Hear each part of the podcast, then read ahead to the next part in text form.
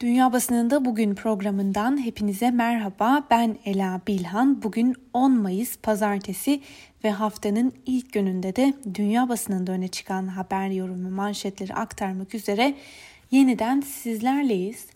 Bugün bültenimize Cuma gününden bu yana dünya basınında geniş yer bulan bir haberin detaylarına göz atarak başlayalım. Kudüs'te Mescidi Aksa yakınlarında Cuma akşamı Filistinli protestocularla İsrail polisi arasında başlayan çatışmalar dün gece yani pazar gecesi de devam etti. Doğu Kudüs'ün Şeyh Cerrah bölgesindeki 30 Filistinli ailenin evlerinin tahliye edilerek Yahudi yerleşimcilerin bu evlere yerleştirilmeleri planları gösterilerin başlamasına neden olmuştu. Reuters haber ajansının aktardığına göre Birleşmiş Milletler Güvenlik Konseyi Doğu Kudüs ve Mescid-i Aksa'da tırmanan gerginliği ele almak üzere bugün toplanıyorlar. Times of Israel gazetesinin haberine göre konsey kapalı kapılar ardında toplanacak. İsrail'de yayınlanan Yerusalem Post son gelişmeleri şu sözlerle aktarıyor. Doğu Kudüs'te ayaklanan isyancıları dağıtmak isteyen polisler taşlandı. Bölgedeki isyancılar polis ve güvenlik güçleriyle çatıştı. Haaretz gazetesi ise yaşananları çatışma 3. gününde de devam etti başlığıyla aktarıyor. El Cezire hazırladığı haberde şöyle yazmış. İsrail polisi Şeyh Cerrah'ta Filistinli göstericilere saldırdı. İsrail polisi yeni baskıyla 17 kişiyi yaralarken ABD Kudüs'teki polis şiddetiyle ilgili ciddi endişeleri olduğunu dile getirdi. Birleşmiş Milletler Şeyh Cerrah'taki gelişmelere ilişkin İsrail'e karşı uyarıda bulundu ve bölgede savaş suçu işlendiğini söyledi. Voice of America ise aktardığı haberde Kudüs'te İsrail güvenlik güçleriyle yaşanan çatışmalarda yüzlerce Filistinlinin yaralandığı şiddet olaylarını geçtiğimiz yıl İsrail'de ilişkileri normalleştirme adımı atan dört ülkede dahil olmak üzere Arap ülkeleri tarafından kınandığı belirtiliyor. Doğu Kudüs'te Mescid-i Aksa civarında yaşanan çatışmaları Filistinlilere ait evlerin tahliye edilerek bu yerleşimlere Yahudi yerleşimcilerin girmesi yönündeki çabalar tetikledi. Sudan, Fas, Birleşik Arap Emirlikleri ve Bahreyn gibi geçtiğimiz yıl İsrail ile ilişkileri normalleştirme kararı alan ya da normalleştiren ülkelerden İsrail'e sert eleştiriler geldi. Aktardığımız bu haberlerin ardından Türkiye basınında olduğu kadar Alman basınında öne çıkan bir diğer habere, haberin yankılarına göz atacağız. Geçtiğimiz hafta Berlin'e gelen Dışişleri Bakanı Mevlüt Çavuşoğlu, Alman mevkidaşı Heiko Maas ile ortak basın toplantısı düzenlemiş ve açıklamasında turistin görebileceği herkesi Mayıs ayının sonuna kadar aşılayacağız ifadelerini kullanmış olması Alman basınında da çok konuşuldu. Örneğin Alman basınından Tagesschau aktardığı haberde Çavuşoğlu'nun özellikle de aşılama önceliğiyle ilgili yaptığı açıklamaya odaklanmış durumda. Türkiye'deki otel personelleri ve turizm çalışanlarını aşı önceliğinin verileceğini açıklayan Çavuşoğlu, yüksek vaka sayılarına rağmen Türkiye'de ça- tatil çağrısı yaptı. Türk Bakan Almanların rahatça tatil yapabilmeleri için gerekli tüm önlemlerin de alınacağını duyurdu. Örneğin bununla beraber turizm sektöründeki çalışanlar öncelikli olarak aşılanacak. Haberde şu e, detaya da dikkat çekiliyor. Türkiye haftalardır yüksek sayıdaki korona vakasıyla mücadele ediyor. Öte yandan turizm sektörü Türkiye ekonomisi için büyük bir önem taşıyor. Ancak bu sektör salgın nedeniyle ağır bir darbe aldı. Resmi verilere göre geçtiğimiz yıl turist oranı 2019 yılına kıyasla %70 oranında azaldı. Yani geçtiğimiz yıl Almanya'da yalnızca 1.1 milyon turist geldi. Süddeutsche Zeitung gazetesi ise konuya dair aktardığı haberde şu ifadelere yer veriyor. Almanların popüler tatil lokasyonlarından biri olan Türkiye ülkeye turist çekmek istiyor. Federal hükümet geçtiğimiz Ağustos ayında Türk hükümetinin uzun baskısının ardından Akdeniz'deki popüler Türk tatil bölgelerine yönelik seyahat uyarısını kaldırmıştı. Bunun ön koşulu özel bir turizm ve hijyen konseptiydi. Ancak Kasım ayı ortalarında bu koşullara uymadığı tespit edilen Türkiye için seyahat uyarısı kısa bir süre sonra yeniden yürürlüğe girdi ve bunun başlıca sebeplerinden biri Türkiye'nin vaka sayılarını kamuoyuyla şeffaf bir şekilde paylaşmamış olmasıydı. Stuttgarter Zeitung aktardığı haberde şu ifadelere yer veriyor. Resmi verilere göre geçtiğimiz yıl Türkiye'yi yalnızca 1.1 milyon Alman ziyaret etti. Böylece ülkeyi ziyaret eden üçüncü en büyük kesimi yine de oluşturabildiler. Dolayısıyla Alman turistin ülkeye soktuğu döviz darbe alan turizm sektörü için hayati nitelikte. Alman basınından aktardığımız bu haberlerin ardından bültenimize Amerikan basınıyla devam edelim. New York Times'ın gündeminde dikkat çeken bir analiz var. Cumartesi günü Afganistan'ın başkenti Kabil'de bir okulun önünde düzenlenen bombalı saldırıda hayatını kaybedenlerin sayısı 50'ye yükseldi.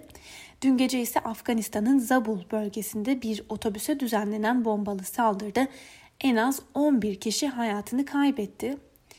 New York Times gazetesinin okulun önünde düzenlenen bombalı saldırı ile ilgili dikkat çeken bir analizi var. Şöyle deniyor.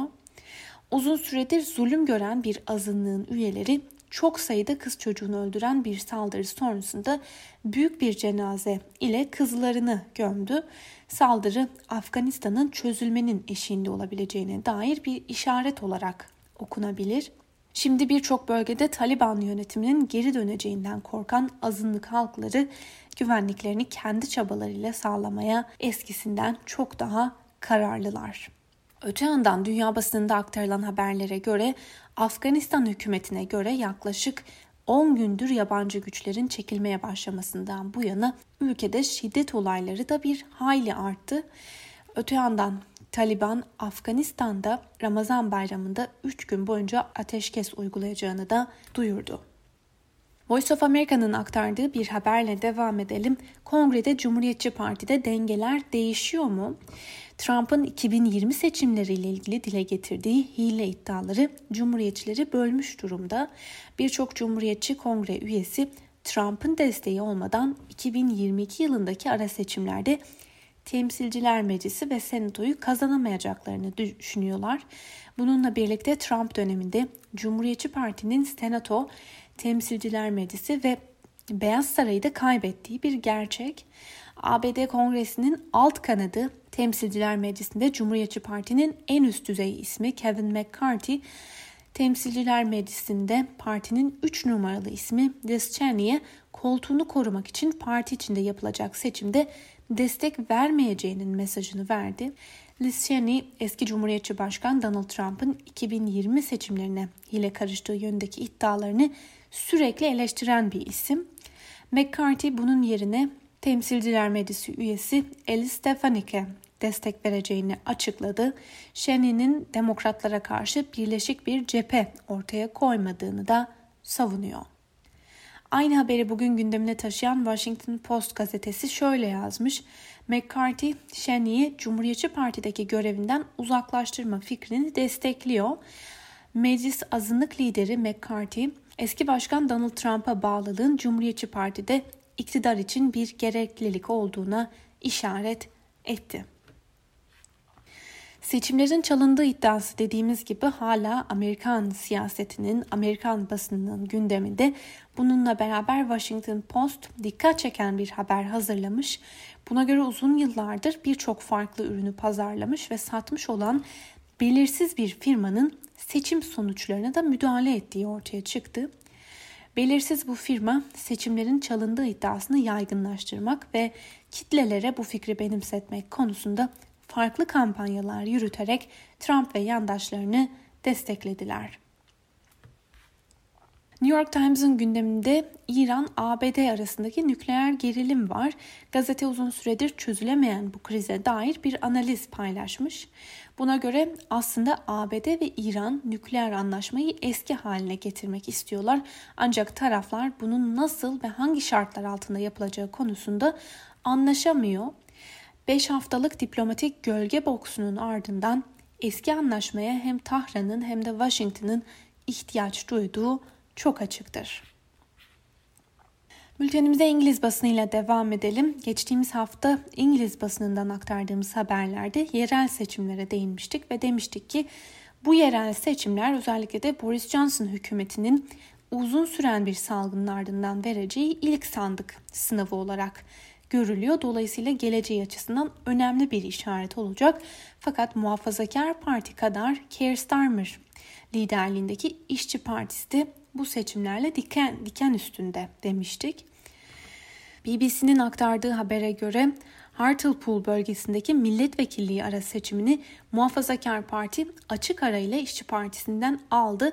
Daha önce kendisinde olmayan 4 belediye meclisinin kontrolünü ele geçirdi. İşçi Partisi ise bir meclisin kontrolünü kaybetti. Fakat Hartlepool'da 47 yılın ardından gelen ilk mağlubiyet İşçi Partisi'nde tartışmalara yol açtı. Muhafazakar Parti'nin bu başarısının altında ülke çapında etkin şekilde yürütülen COVID-19 aşılama kampanyası ve COVID-19 salgınına karşı uygulanan kısıtlamalarda personelin ücretli izinli sayılmasına imkan veren program gösteriliyor. Öte yandan İşçi Partisi Genel Başkanı Keir Starmer BBC'ye yaptığı değerlendirmede sonuçlardan dolayı feci şekilde hayal kırıklığına uğradığını da dile getirdi. The Eye gazetesinin bugün manşetine taşıdığı habere göre sandık felaketiyle karşılaşan İşçi Partisi radikal değişikliklere gitmeye hazırlanıyor. Ana muhalefetteki İşçi Partisi lideri Keir Starmer'ın yardımcısı Angela Rayner ile bir takım düzenlemeler yapılacak ancak bazı isimlerin geleceği konusunda pazarlıklar sürüyor. İngiliz basınında aktarılan bir diğer habere göre de yerel seçimlerde dikkatlerin en çok üzerine de toplandığı yer kuşkusuz en çok seçmene ve en büyük bütçeye sahip başkent Londra'ydı. İşçi Partili Sadık Kan ikinci kez Londra Belediye Başkanlığı'na seçildi. BBC'nin bir diğer haberiyle devam edelim. İskoçya'daki özerk parlamento seçimlerini ard arda dördüncü kez bağımsızlık yanlısı İskoç Ulusal Partisi kazandı. İskoç Ulusal Partisi parlamentoda çoğunluğu elde edemese de ikinci bir bağımsızlık referandumu yapmayı planlıyor. Peki seçim sonuçları İskoçya'nın bağımsızlığı için ne anlama geliyor? BBC'ye göre İskoçya Özerk Yönetimi Başbakanı Nicola Sturgeon ve İngiltere Başbakanı Boris Johnson'ın üzerinde anlaşabildiği tek bir şey var. O da İskoçya'da bağımsızlık referandumuna gitme oylaması yapmak için şu anın doğru zaman olmaması. İngiltere'nin tartışmasız en önemli bu iki siyasi isminin üzerinde anlaşabileceği başka bir konuda pek yok. Bunun ötesinde Sturgeon yeni bir referandum için çok geçmeden baskı yapmaya da kararlı. Johnson ise hayır demek konusunda ısrarcı. İkinci bir referandum ihtimali bazı seçmenler tarafından büyük bir sevinçle karşılanırken bazıları bunu ürkütücü bir ihtimal olarak görüyorlar. Alman basınıyla bültenimize devam edelim. Almanya'da dün itibariyle iki kez aşılanmış kişiler veya korona hastalığını geçirip iyileşenler için belirli kısıtlamalar artık geçerli değil. Bilim dünyası ve uzmanlar iki doz aşı yaptıranların yanı sıra hastalığı kapıp iyileşenlerin en az 6 ay boyunca virüsü bulaştırma riskini çok düşük olarak değerlendiriyorlar. Deutsche Welle'nin bu konuda aktardığı habere göre Almanya'da dün yürürlüğe giren bu düzenlemenin Alman ekonomisine ayda 4 milyar euro büyüklüğünde katkı sağlaması bekleniyor. Öte yandan Alman siyasetinde yeni bir skandal gündeme geldi.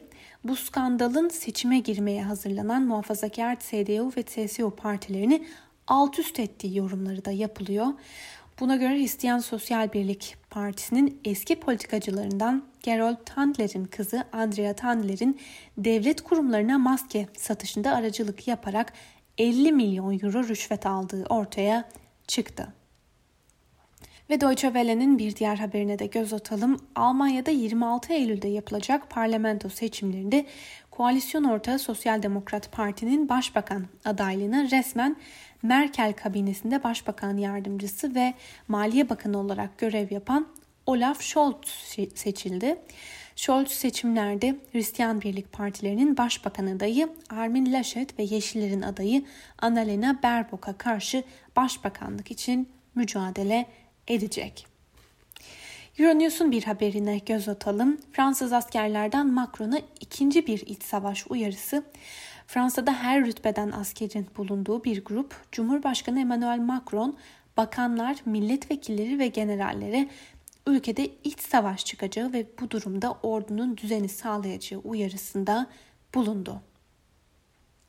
Rus basınından Moscow Times'ın gündemdeki habere göz atalım. Batı ülkeleriyle ilişkileri gergin olan Rusya, Nazi Almanyası'nın 2. Dünya Savaşı'nda yenilmesinin yıl dönümünde büyük bir askeri geçit töreni düzenledi. Putin Moskova'daki Kızıl Meydan'da 12 bin askerin katıldığı ve yaklaşık 200 farklı askeri donanmanın sergilendiği törende ülkesinin ulusal çıkarlarını sıkı bir şekilde savunacağının sözünü verdi ve dünya çapında Rus düşmanlığının geri döndüğünü dile getirerek bunu kınadı. Moscow Times'a göre Batı ile ilişkilerin birçok konu başlığı nedeniyle böylesine gerildiği bir dönemde bu çapta bir törenin düzenlenmiş olması da dikkat çekici. Moscow Times aynı zamanda hükümetin sadece dışarıda değil iç politikada da zorda olduğuna işaret ediyor. Rusya'da salgın kontrol altına alınabilmiş değil, aşı olmak isteyenlerin oranı hala çok düşük ve Covid'e bağlı ölüm oranlarının da resmi verilerin aksine 250 binden fazla olduğu haberleri Rusya'nın gündeminde. Voice of America bu konuda aktardığı haberde şöyle yazmış. Batı ile gerilim yaşayan Rusya'dan gövde gösterisi. Rusya askeri geçit töreniyle gövde gösterisinde bulundu. Rus lider iktidara geldiğinden beri Sovyet dönemi sembollerini yeniden tesis etmeye amaçlıyor. Rusya'da Eylül ayında parlamento seçimleri yapılacak. Seçimlerin öncesinde yapılan anketlerde iktidardaki Kremlin yanlısı Birleşik Rusya Partisi'ne destek oranının düşüşte olduğu da belirtiliyor. Japon basınından Japan Times'ın aktardığı habere göre Japonya'da artan vakalara karşı ülke bir kez daha alarma geçti. Buna göre Japonya önümüzdeki iki hafta içinde 9 milyon yetişkine aşı yapmayı planlıyor. Sağlık Bakanlığı 390 belediyenin aşılama için seferber olduğunu ve aşılamanın bugün başlatılacağını açıkladı. Ve son haberimiz suların durulmadığı Myanmar'dan. Myanmar'da askeri darbe karşıtı protestocular ile Myanmar ordusu arasında bu hafta içinde çıkan çatışmalarda en az 16 askerin öldürüldüğü açıklandı. Independent gazetesinin aktardığına göre Myanmar ordusuna karşılık verenlerin kendilerini sivil direniş kuvvetleri diye adlandıran bir silahlı grup olduğu öne sürülüyor. Sevgili Özgürüz Radyo dinleyicileri, Myanmar'dan aktardığımız bu son haberle birlikte bugünkü programımızın da sonuna geldik. Yarın aynı saatte tekrar görüşmek dileğiyle şimdilik hoşçakalın.